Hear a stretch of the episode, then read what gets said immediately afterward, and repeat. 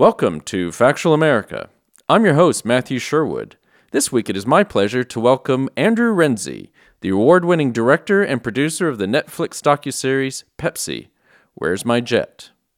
Here's the trailer. Now, the more Pepsi you drink, the more great stuff you're going to get. Play that again? No fine print came up. I don't care what anybody else says. That is a legit offer. In the 90s, Pepsi was famous for the advertising. It was a cool club to be in. Different world then, different John. This commercial comes on. Harrier Jet, 7 million Pepsi points. I really saw this as an opportunity to change my world. I'm like, I want the jet.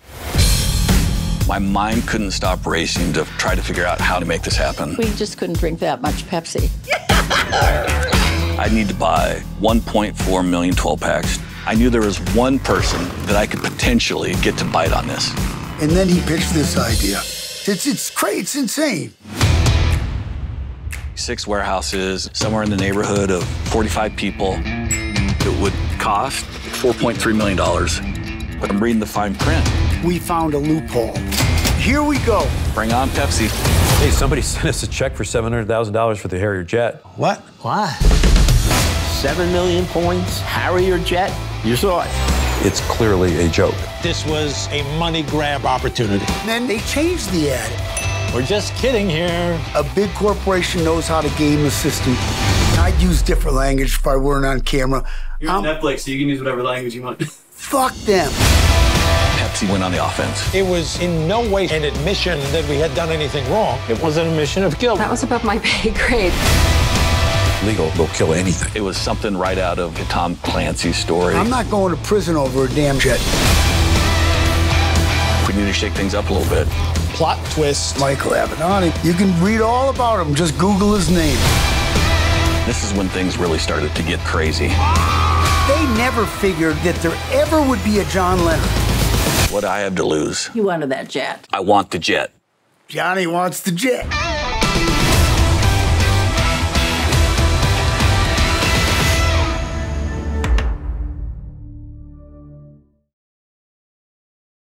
That was the trailer for the new Netflix docuseries Pepsi Where's My Jet? And this is Factual America. I'm your host, Matthew Sherwood. Each week I watch a hit documentary and then talk with the filmmakers and their subjects. When a 20 year old attempts to win a fighter jet in a Pepsi sweepstakes, he sets the stage for a David versus Goliath battle for the history books. Join us as we talk with award winning director and producer Andrew Renzi about bringing this incredible story to the screen, hanging out eating hoagies with Michael Avenatti while on house arrest, and searching for antique forks for Wes Anderson. Stay tuned. Andrew Renzi, welcome to Factual America. How are things with you? Things are great. Thank you for being. Thank you for having me. Sorry. Well, no, no problem. Uh, and um, just to remind our listeners and our viewers, we're talking with Andrew Renzi, the director and producer, among many things, I believe, of Pepsi Where's My Jet, the new Netflix docuseries which premiered on November 17th. So, welcome again to the podcast and congratulations uh, for uh, getting this uh, project done and onto Netflix. So, you must be very excited. Yeah, it's a fun week for sure to to get this thing out there. It's been a, been about a two and a half year uh, process, so it's really fun, really exciting. Yeah, and uh, I understand. I mean, I guess you're doing the dog and pony show, but uh, this is your first uh, podcast, so uh, so I'm glad you're sharing your first time with us, if uh, so to speak. So if but for many of our audience, they will maybe have not seen this yet. Now, for someone who actually grew up during the 90s, I was a little surprised how little I remembered about this. But uh, I also understand this is quite big on social media and everything. But why don't you uh, just set the stage for us? What is what is Pepsi Where's My Jet all about? Give us a synopsis, if you don't. Yeah. mind. So so basically, um, you know, the the story takes place in kind of what's called the golden age of advertising, whereas the early '90s, when when advertising was really shifting to this kind of wild west mentality, where suddenly celebrities were endorsing big brands sort of shamelessly without being called sellouts. It was like David Bowie was suddenly holding a Pepsi can. You know, one of the coolest, most idiosyncratic artists of all time is now holding a Pepsi can. And so yeah, there was this huge shift at that time where celebrities and culture and and brands were sort of clashing in this big big expensive way. And so that's kind of the foundation of the story or the backdrop. And then in the midst of all that pepsi came up with this ad campaign where they basically were selling pepsi and you could get points and you could get sunglasses or you could get a hat mm-hmm. get a leather jacket. And at the end of this sort of staple commercial that they made, this high school kid lands a Harrier jet on school grounds and it says, for 7 million points, you can have this Harrier jet. And there's no fine print, there's no just kidding, there's no nothing. And the commercial ends. And meanwhile, you know, in the farthest corner of the United States, there's this 20 year old mountain climber named John Leonard who sees this commercial and very kind of unironically or uncynically says, I'm going to go get that jet. I'm going to get 7 million points and I'm going to go get that jet. Mm. And, And- the show is kind of about his journey to, to figure it out. Yeah, and then I mean, as- I think you've uh, obviously you've you've summed it up quite well. That's pretty much episode one, I, th- I think. But uh, uh, I uh, no, it's it's it, it is a it is an amazing time. I hadn't really, you know, it's it's great thing about documentaries like this. I mean, I hadn't even really thought of how crazy and golden age of advertising the 90s were. Um, I mean, there was this. So the stage was that there's this big cola war, war, right? We'd moved from being in the Cold War back. We're in a war era now again, but this the '90s were like this golden era of a lot of things, you know. So we're out of the Cold War, and now we're worried about which cola we prefer. Is that uh, and that just there's sort of Madison Avenue one-upmanship going on. Oh, for sure. And and I love that about this story. I mean, there was there was literally a Wall Street journalist who whose entire beat was the cola wars. I mean, this was this was a huge deal at the time was Coke versus Pepsi. It was this was the this was sort of the and the funny thing is, is that was looked at as kind of the David and Goliath battle in the in in in the corporate world where Pepsi was kind of this big underdog and Coke was always number one. And so you kind of got this like David and Goliath story wrapped up in another David and Goliath story where you have this kid that goes after this major behemoth of a brand and that behemoth of the brand was always kind of second best. Yeah, and so uh, this uh, this this this kid you're talking about, uh, John Leonard is his, his name. I, I think I remember. Uh, and uh, do you? I mean, was he really that naive? I mean, No, oh, is yes, and I think that that's why I love this story so much because there's this kind of Spielbergian quality to this kid where he genuinely was just looking at this as an opportunity to go get this jet and uncynically was like, there's no fine print here. I, I really think that they're giving this challenge to us. They're not, this challenge is being presented to us and I'm going to go figure it out. I, I kind of love that about him. I mean, it's a typically American tale in that way. I mean, um, you know, I'm based here in the UK now, but I, I grew up there. I mean, yeah, the first thing you would look to see if there were any any disclaimers or any fine print, and when you see there isn't any, all you know, whammo, there's a there's a business opportunity. Yeah, exactly. And like, and the greatest thing is that it was a business opportunity. But if you really unpack it, it's like, what the hell is this guy going to do with a Harrier jet? You know, so it's like this incredible dream that he has that kind of feels like, where's it going to go? And so I I just kind of love the spirit of it for that reason, where it was just sort of like, let me just take this big swing and whatever happens, happens. And it's almost like the frontal lobe isn't yet fully developed. So, you know, it's kind of like, yeah, I want the jet. he's not even thinking about I'll sell hope- it on I hope he hears that. Yeah, it's not like he's even, or you know, I'm I'm not sure mine's developed yet. But I mean, the thing is, it's you know, it's not like he's even talking about selling it on to some rogue state or anything like that. He just he's actually legitimately thinking I can give people rides in this plane, or I can, you know, or what, or rent it out for uh, movies or whatever. Yeah, and, and not to give too much away of the show, but it's like there's a moment where where you really recognize that this kid is not about the money. Like this kid is Yeah. about the jet. And it's this crazy turning point where you recognize that he's not an ambulance chaser. This guy is actually after a dream. I mean, this is this is an incredible story, and it's four episodes, and there's so many twists in in the tale, and uh, you know, spoil. I could say spoiler alerts, but we're not going to go into the details because there's just so much there. Um, but what? How did you? did you remember the story? Did you? I mean, you would have been a kid when this happened, but uh, um, how did you come across this?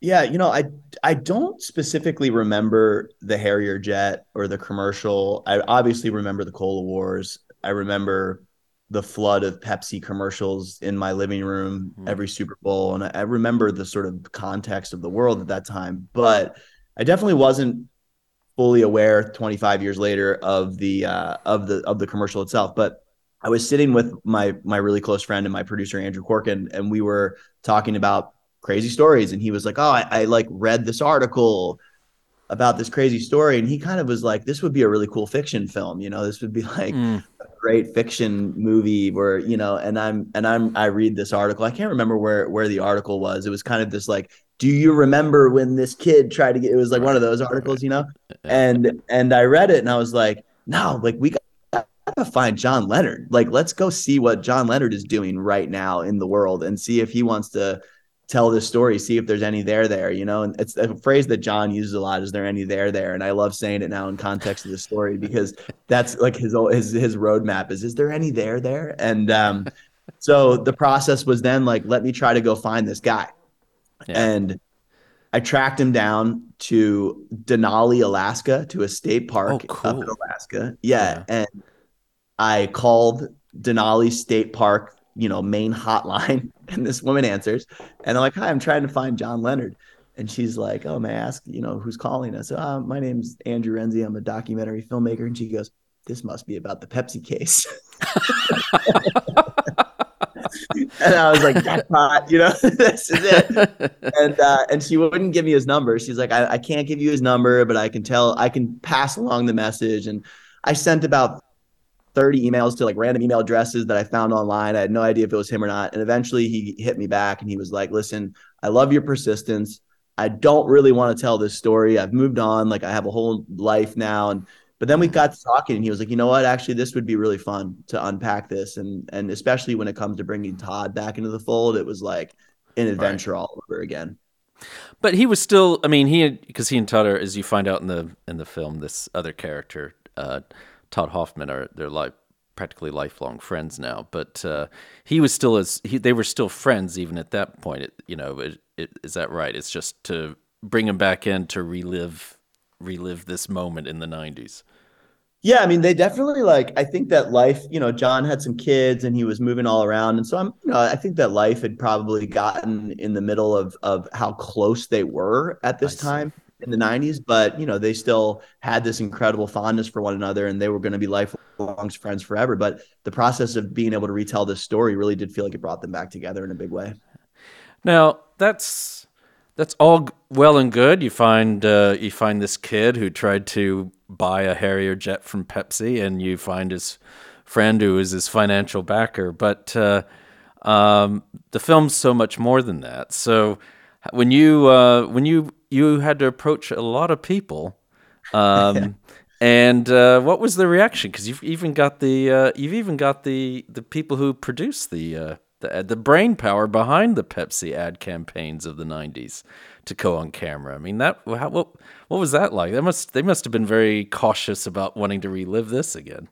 Oh, totally. I mean, you know what was great about it, I think, is that, you know, obviously there was challenges. Uh, Michael Patti specifically was just like one of the most fun people I've ever tried to get on camera because you know Michael Patti is the guy that came up with this commercial mm-hmm. and has for years and years and years sort of been looked at as though he made a mistake. It's a, you know right, he he right. has been living with this idea, but you know he had information that you know he's been kind of sitting on for 25 years. So getting him to participate was like very much like he kind of felt like he was like the deep throat of this story where you know we have to like yeah exactly. in ways and figure right. out like you know, how can we tell this story without having you feel but i think the good thing at the end of the day for all those guys and all those guys were so cool and they were so generous was that the spirit of this project was really about celebrating you know adventure and celebrating the spirit of creativity and they're they're all on board with that. And I, I don't think that like any step of the way did they feel like they were stabbing Pepsi in the back or whatever. I mean, this was a, a, an isolated incident that was really kind of representative of the bigger world at the time, and they were all happy to talk about it, and I, I felt really lucky because of that.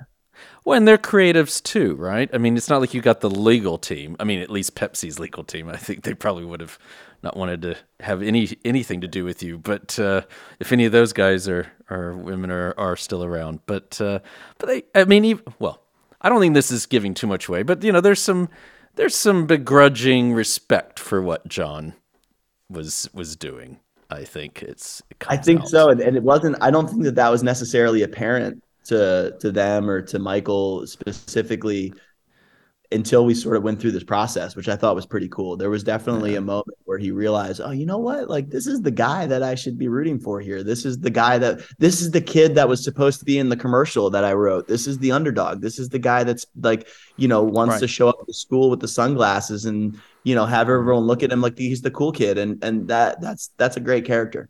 All right.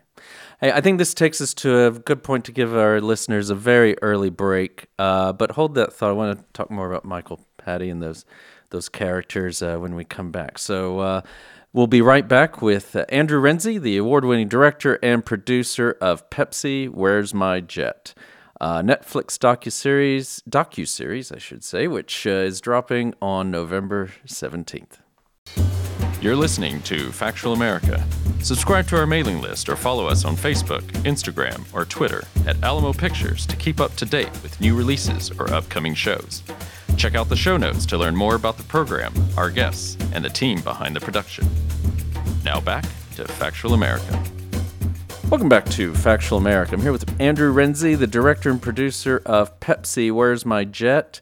Uh, it's a Netflix docu-series which premiered on November 17th. I highly recommend you check it out. It was a gr- it's it's four episodes, but my goodness, that flew by. That was a lot of fun, I have to say, uh, watching it. So you were talking about uh, we were talking about the brains or the original creative genius behind all the Pepsi ad campaigns. I mean, one thing we should say, and we won't reveal anything, but he has been sitting on stuff for 25 years or so that he does reveal in terms of how this all happened. How did Pepsi go? Because, I mean, just to set this up further, I mean, this these 7,000 points. Well, maybe not to give away too much, but it was you could get it. You could get the plane for a lot less than it was worth. Is essentially Yeah. what, what was going to happen.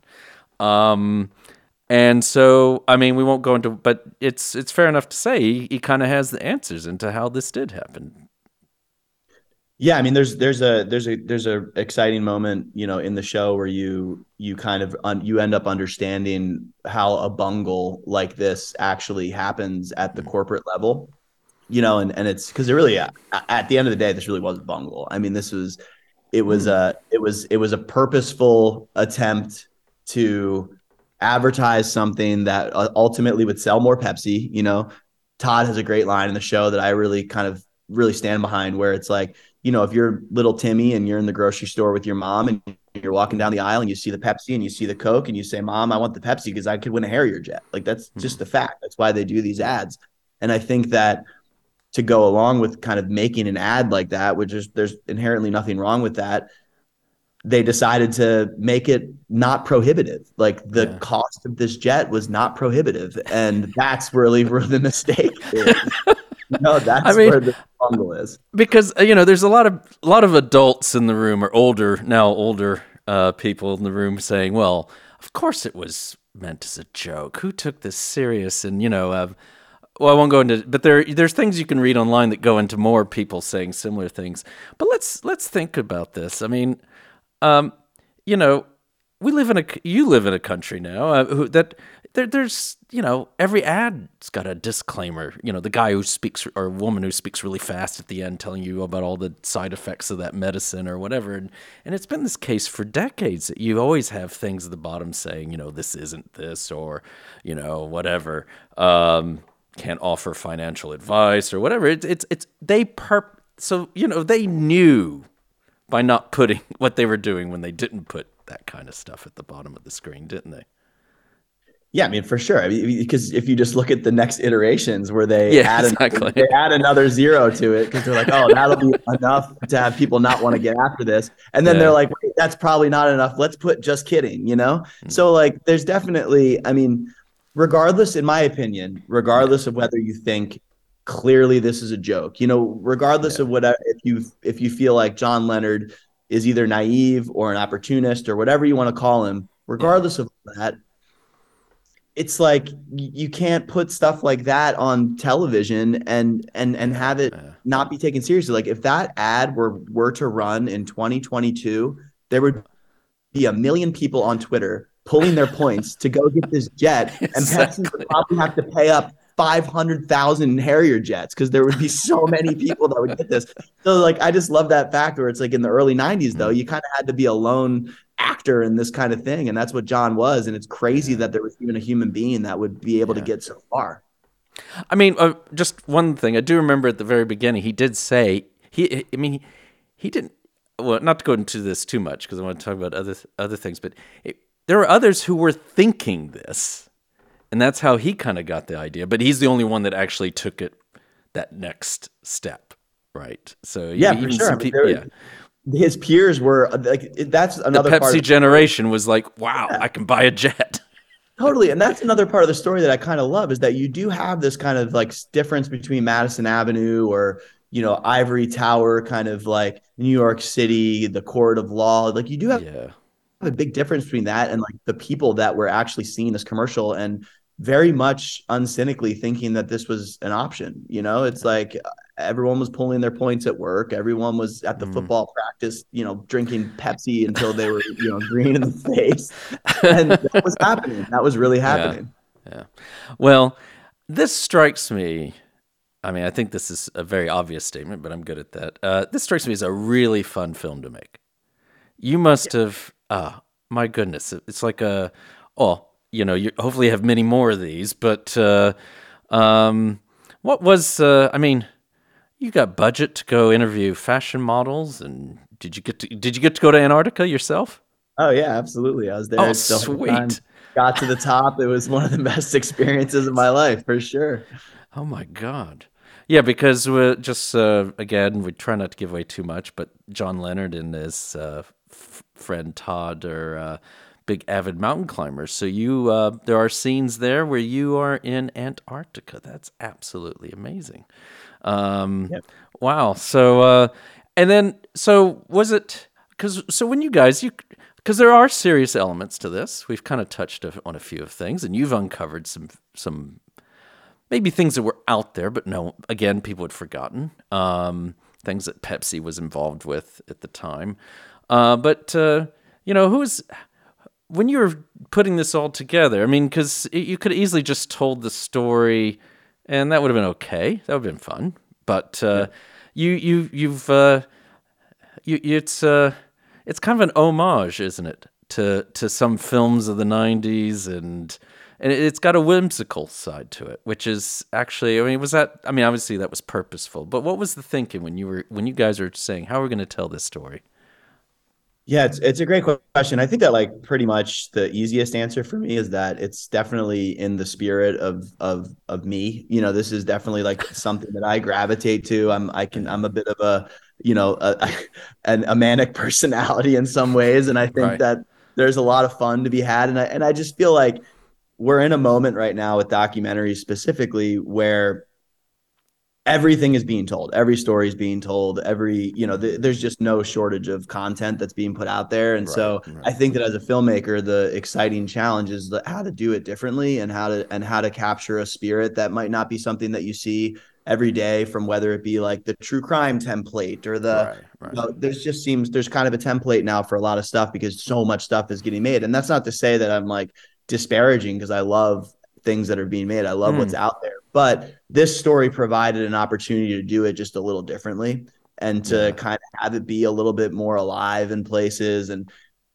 lean a little harder into like the cheekiness of that time period right. and not take it too seriously and just sort of say like from start to finish we're going to go on a ride and we're going to have a lot of fun with this thing we're probably going to learn something along the way but at the end of the day like this thing is just a romp and that was that was yeah. the whole spirit every step of the way and your and your subjects seem to be on board with it too. I mean, it's uh, it's it's great. I mean, um, there's some people that pop up that you don't expect to pop up, Uh, well, let's put it sure. that way. Initials M A. But yeah. uh, you know, I mean, are we uh, going there? Should we just go there or what? yeah, we can go. Yeah, we can go there. I mean, uh, you know, people have. Uh, well, we we're supposed to always have a nice little surprise at the end of the podcast as well. So, uh, you know, uh, I mean, Michael Avenatti shows up. I mean, that was like out of nowhere. That came out of left field, and it was like, I mean, did you when you so I mean, it's like any you're documentarian, you're unpeeling uh, the onion and all that stuff. But did you have any idea that he was part of this? You know, when you started filming, zero, zero idea. And it's so funny because he. So I had heard, and I'm trying to remember exactly where I heard. It. I think I might have heard it from the lawyer Larry Shantz. If you remember Larry in the show, mm. he's kind of the lawyer that takes the case on from Miami. He was like, "Oh, you know, I think Michael Avenatti or somebody might have been involved. And I was like, Michael Avenatti, like you got to be fucking kidding me, and, no and so and so I I I'm like, okay, I got to figure out. I'm like, is he in jail? Like, where is this guy? So I literally, this is all that happens is I go online, I type in Michael Avenatti. He's got a website. I go on his website. There's a contact page. I go onto his contact page, and it's like you know info at michaelavenatti.com.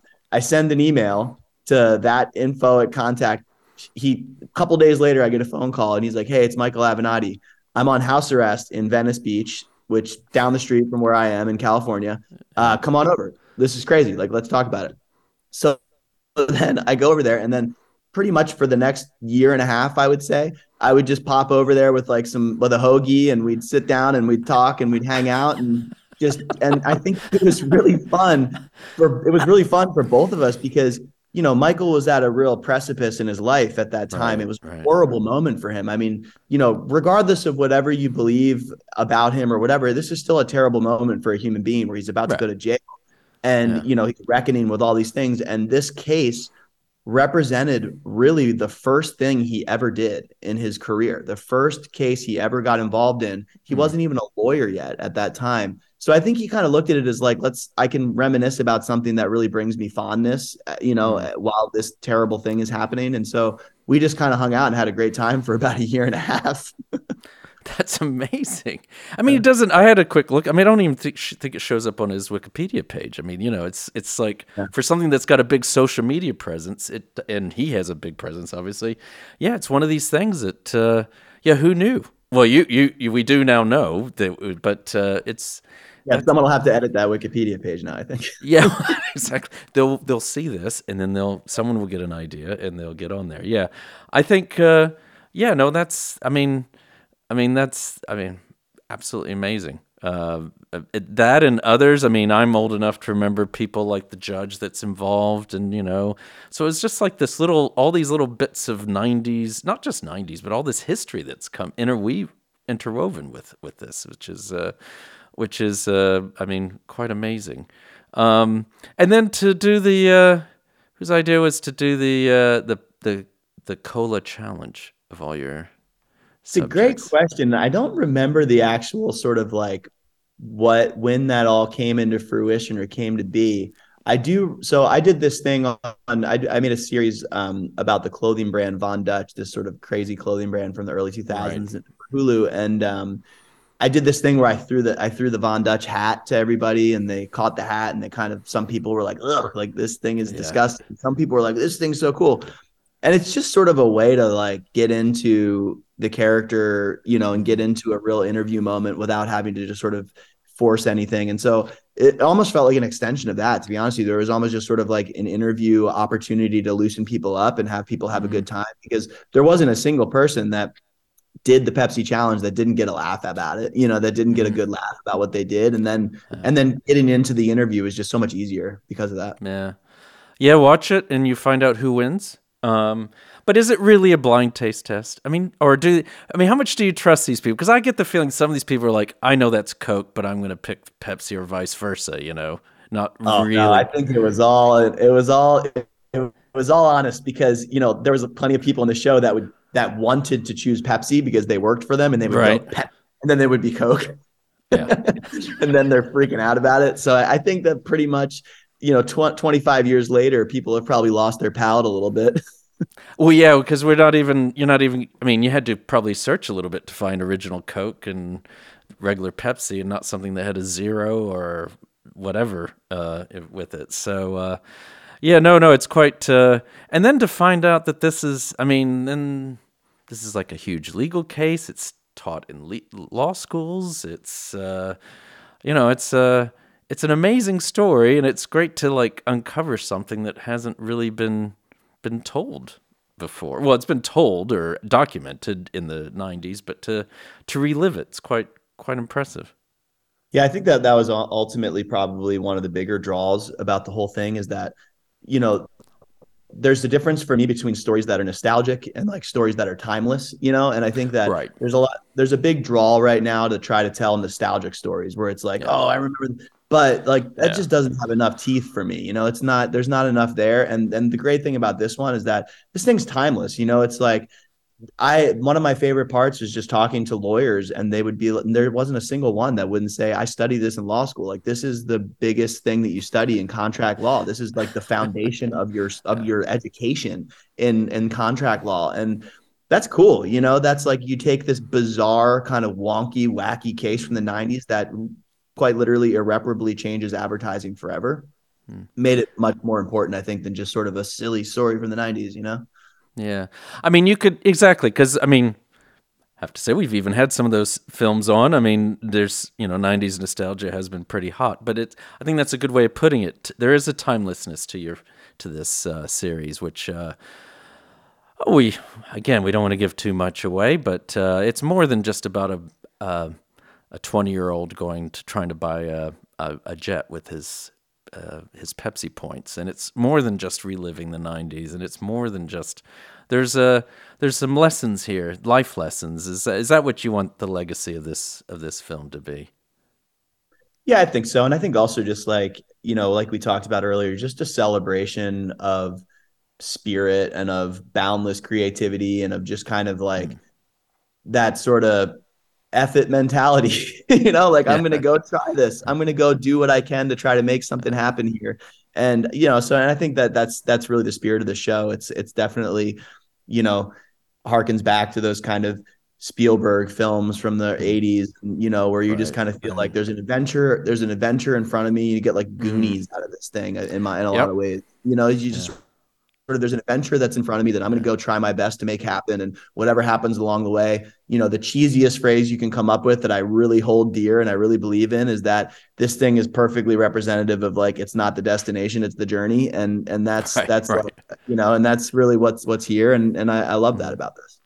And any, I mean, so uh, I have to say, what usually people may not realize this, but usually when uh, we get films from Netflix or other streamers, usually there's a someone from a PR company or representative from Netflix online, but we don't have anyone here today, so we can be a bit naughty. But uh, but no, I, seriously, uh, we can. Uh, I mean, why they uh, trust me so much. This I don't know. They they they obviously, you know, you, they feel you're they're in safe hands. Um, or you've been, or you've had, or you've uh, had the uh, the indoctrination, you know, already. But no, I mean, any any difficulty selling this? Because a lot of time I know it's diff. I mean, for all this stuff, you talk about a lot of content out there, and there's a lot of amazing content, but there's still, you know, everyone has struggles selling this to selling their projects to studios, and but uh, you know, did this uh, any any any issues there? did this is this something Netflix just lapped right up as soon as you as soon as you offered it to them? Yeah, I mean, very honestly, like, you know, the team that I had on this thing, uh, you know, Boardwalk Pictures and, you know, my part, my producing partners, Nick and Corkin. I mean, we, we had um, a lot of confidence in the project, but you kind of never know. You know, you never know what's going to happen. You never know what people are going to want or what the climate is like at that time and what buyers are looking mm-hmm. for. But there was a little bit of just kind of excitement and urgency about selling this thing. And we got really lucky because um, there was multiple people that wanted it and so i think that kind of mm. changes the dynamic of everything when you kind of get multiple people excited about the possibility of working on this mm. and so you know looking back i mean it really was um, one of those sort of dream situations to be honest with you where it was really just like everybody and, and again i think it really relates back to just the spirit of the project like everybody mm. kind of got what this thing was going to be and what what the spirit of this was and it was a pretty hard one to kind of like to, to to just say, you know, I don't think this is going to be beneficial for our viewers because it's just it's a great ride. You know, it's like there's not a lot there's not a lot there to really like you know yeah. kind of controversially pick apart. And so yeah. I think once people realized that like what we were selling them was actually what we were going to make, it, it was yeah. a pretty easy, it was a pretty easy sale. Um, and really lucky for that. Because did you? I mean, was had you envisaged or envisioned uh, that this was a uh, four part series or, or some sort of series, and that's how it was going to that's what you what you were pitching, and in the yeah, same, I mean, the only in the tone the, and everything. Yeah, the only thing that was like uh, that was definitely up in the air that sort of was throughout the process was, you know, I really wanted to avoid that like strong, strong desire that everybody in my shoes have to stretch stories out right, as far right. as humanly possible for like longer than they need to be stretched out for. So that that was always a consideration. And so I think like my solve for that as our solve as a team was really to make these a bit more bite-sized to make the episodes a little more palatable so that you're not sitting there for an hour and being like why am i watching this thing for mm. an hour four times you know the, i want to tune back in so that was really the goal every step of the way was like if it's 11 p.m. on a Tuesday and you turn on episode one, like how do we get them to go to episodes two, three, and four without feeling like they're getting exhausted by mm. it? And so that was really the only like I'd say challenge um, that I think that I think we landed in a pretty good place with. Well, I would agree with it. I think you did. I, I do appreciate. I mean, that's what I love about the streamers. At least you don't. You, it doesn't have to be sixty minutes. It doesn't have to be ninety minutes. It can be. I think one episode's what thirty eight. Another one's like the rest are sort of low forties or something like that. So they are bite sized pieces. You can either I I did binge watch, but it's not really a binge. I mean, it's not like it's not like binging some you know you know, uh, Breaking Bad or something. You know, it's it's yeah. You don't uh, wake up like three weeks later and later. say what happened. life. exactly, exactly. You can do it in an evening, or you can break it up, or whatever. But each in uh, each self-contained, each uh, lovely little uh, lo- each episode is uh, you know very very enjoyable. And uh, um, I was about to say I'm I'm always tempted to say uh, call it "Dude, where's my car?" but uh, I think we're, uh, but it's Pepsi. Where's my jet? I mean, was that? Uh, that's also an homage, isn't it? It's not. I, you know, it's so funny. I hate to call that an homage because it's you know, really and I, homage, yeah. I don't need to go too deep into this, but like when we were coming up with titles for the show, there was definitely you know a really interesting moment for me as a filmmaker where I, where I started to learn about you know what works on Netflix, quite frankly. And this was yeah. this was a conversation about you know how do we make this title pop as much for people because it's it's like netflix is only about click it's about clickability it's not about you know necessarily um the poster or the billboard or or, or the pre-sale or whatever it is mm. it's really all about when you're scrolling through your netflix like what's going to excite you so that was a bit of a, a learning curve for me and i think that the Pepsi Where's My Jet ultimately is like what what was decided as really the sort of big shiny clickable object out there mm. and you know, and it's funny. I kind of was like, I was arguing about it for a while, and I was kind of like, you know, well, doesn't that movie suck, dude? Where's my car? Yeah, yeah, exactly. it's like, are we sure we really want to like, you know, uh, bring those? Yeah. yeah. Like, can't we like, you know, call this like Citizen Pepsi for like Citizen Kane? like, yeah, exactly. No, I didn't really say that, but it's like I didn't want to make a nod to that movie, yeah. and so I think that like, but what I learned, and, and there was a great moment where they had a show come out um, if, I don't know if you remember the Manti Te'o episode uh, for Untold on Netflix, and right, that episode was called "The Girlfriend Who Didn't Exist." Exactly. And it's like, like you know, traditionally terrible title, right? But yeah. it was very captivating to click right. on. You know, right. like the girlfriend who didn't exist. I want to do this, and I'm, so I, I started to really understand where they're where they were coming from, and we landed on that title as a result.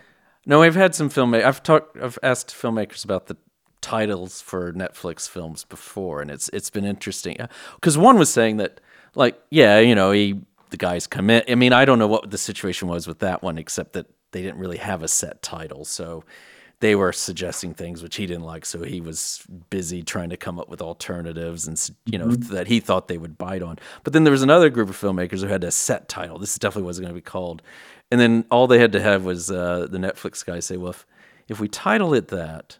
this many people will see it. If we title it what we want to title it, this many people will see it. And they're like, we'll go with what you want. yeah, you know, it's so funny because my collaboration with them was so incredible every step of the way. The creative collaboration, the team, they were so trusting, and and we had mm-hmm. this great thing. and then the title comes up and it was the only moment where i was like oh wait but like th- i have an idea but they really did do an incredible job of saying like well you know if you go with your title and it doesn't do well on our platform then like you know it might be because of the title but if we go with our title and it does badly we'll take the fall for that one right. Fair enough. Fair enough. Okay. Like, let's like, you know, but luckily, I don't feel like I compromise with it. I think it's fun. I actually, te- you know, I actually tested it on a bunch of my friends and they all like this title better than they like my title anyway. So it was a, it was a real moment where I was like, you know what? I shouldn't be precious about this because it is a title and hopefully the show speaks for itself. Well, I think, and I, I think it's appropriate. I think it's in this, I think it's, it says it all right? Yeah, basically. Exactly. That's what they wanted. That was what it was. The girlfriend who didn't exist.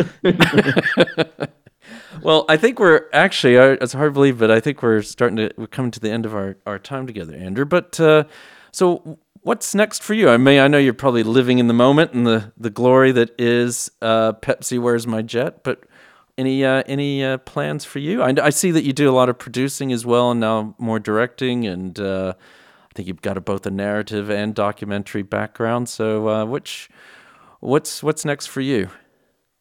Yeah, I mean, I, am I'm, I'm I'm working on a few things, just sort of on developmental level, and uh, I'm I'm leaving for India in a couple of days, where oh, wow. I'm just gonna. I've my first job in film was I was Wes Anderson's personal assistant when I was like 19 years old, and he was no working way. on yeah, and he was working on Darjeeling Limited, and I've always wanted to take the train in India. So I've always always had this dream of going to India and doing the train. So on Saturday, I'm going to India to take the train, and so so I don't really have anything at the exact moment. I you know I've got things I'm working on, but I'm also kind of excited to like you know figure out the creative landscape for myself and and make some exciting decisions um you know with a clear head so the things i'm working on right now are obviously a priority but um but there's also a lot in the future that I can just figure out. So, so thank goodness I asked the question. Since you raised it, uh, and I'm a huge Wes Anderson fan. What is it oh, like cool. working with Wes Anderson and or on a Wes Anderson film? That must be amazing.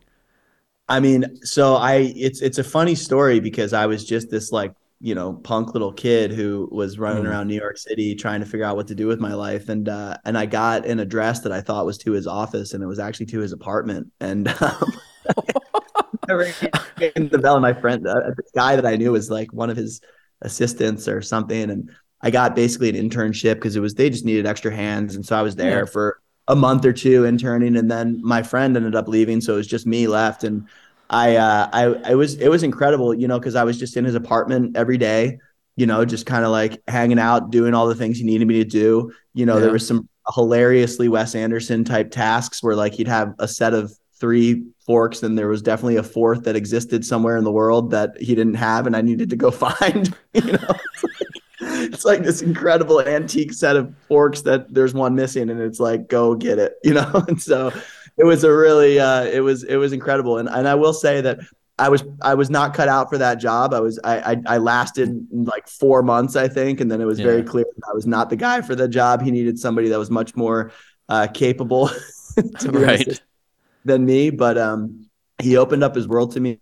and I've never been more inspired as like a young wannabe filmmaker to be around mm-hmm. somebody like that. And truthfully, like over the next ten years, I never like I I always felt like if there was I could send him an email and just be like, hey, like I just made something, and he would always write back, and he'd always be like, congratulations, and so there was you know despite probably having zero to no impact on that guy's life personally. Like he had a huge impact on me. Wow. So I, I've always been grateful.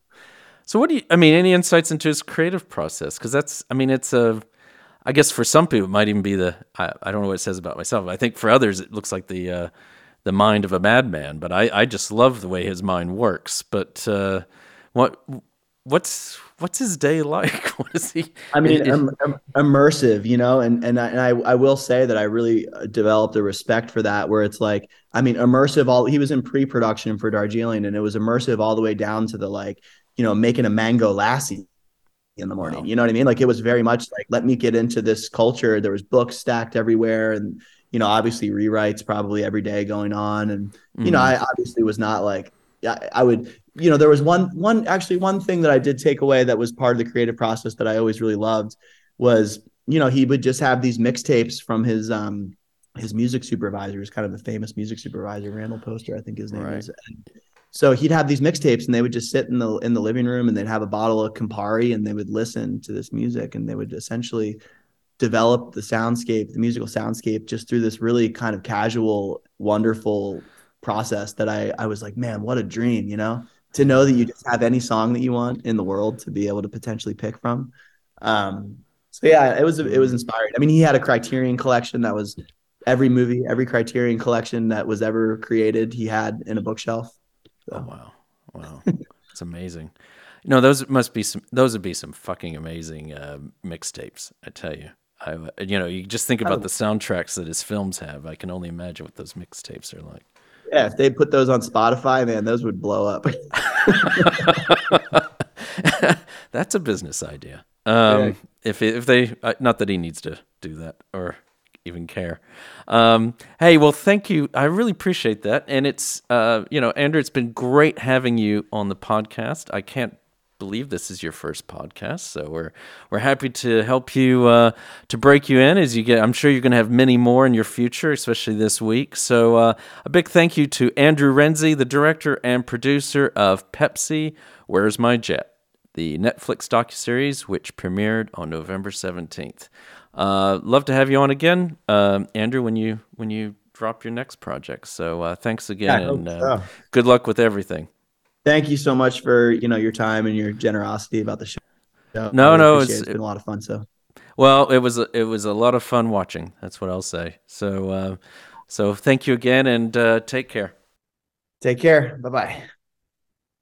I also would like to thank those who helped make this podcast possible. A big shout out to Sam and Joe at Intersound Audio in York, England. Big thanks to Amy Ord, our podcast manager at Alamo Pictures, who ensures we continue getting great guests onto the show and that everything otherwise runs smoothly. Finally, a big thanks to our listeners. Many of you have been with us for four incredible seasons. Please keep sending us feedback and episode ideas, whether it is on YouTube, social media, or directly by email. Please also remember to like us and share us with your friends and family wherever you happen to listen or watch podcasts. This is Factual America, signing off. You've been listening to Factual America. This podcast is produced by Alamo Pictures, specializing in documentaries, television, and shorts about the USA for international audiences. Head on down to the show notes for more information about today's episode, our guests, and the team behind the podcast. Subscribe to our mailing list or follow us on Facebook, Instagram, and Twitter at Alamo Pictures. Be the first to hear about new productions, festivals showing our films, and to connect with our team. Our homepage is alamopictures.co.uk.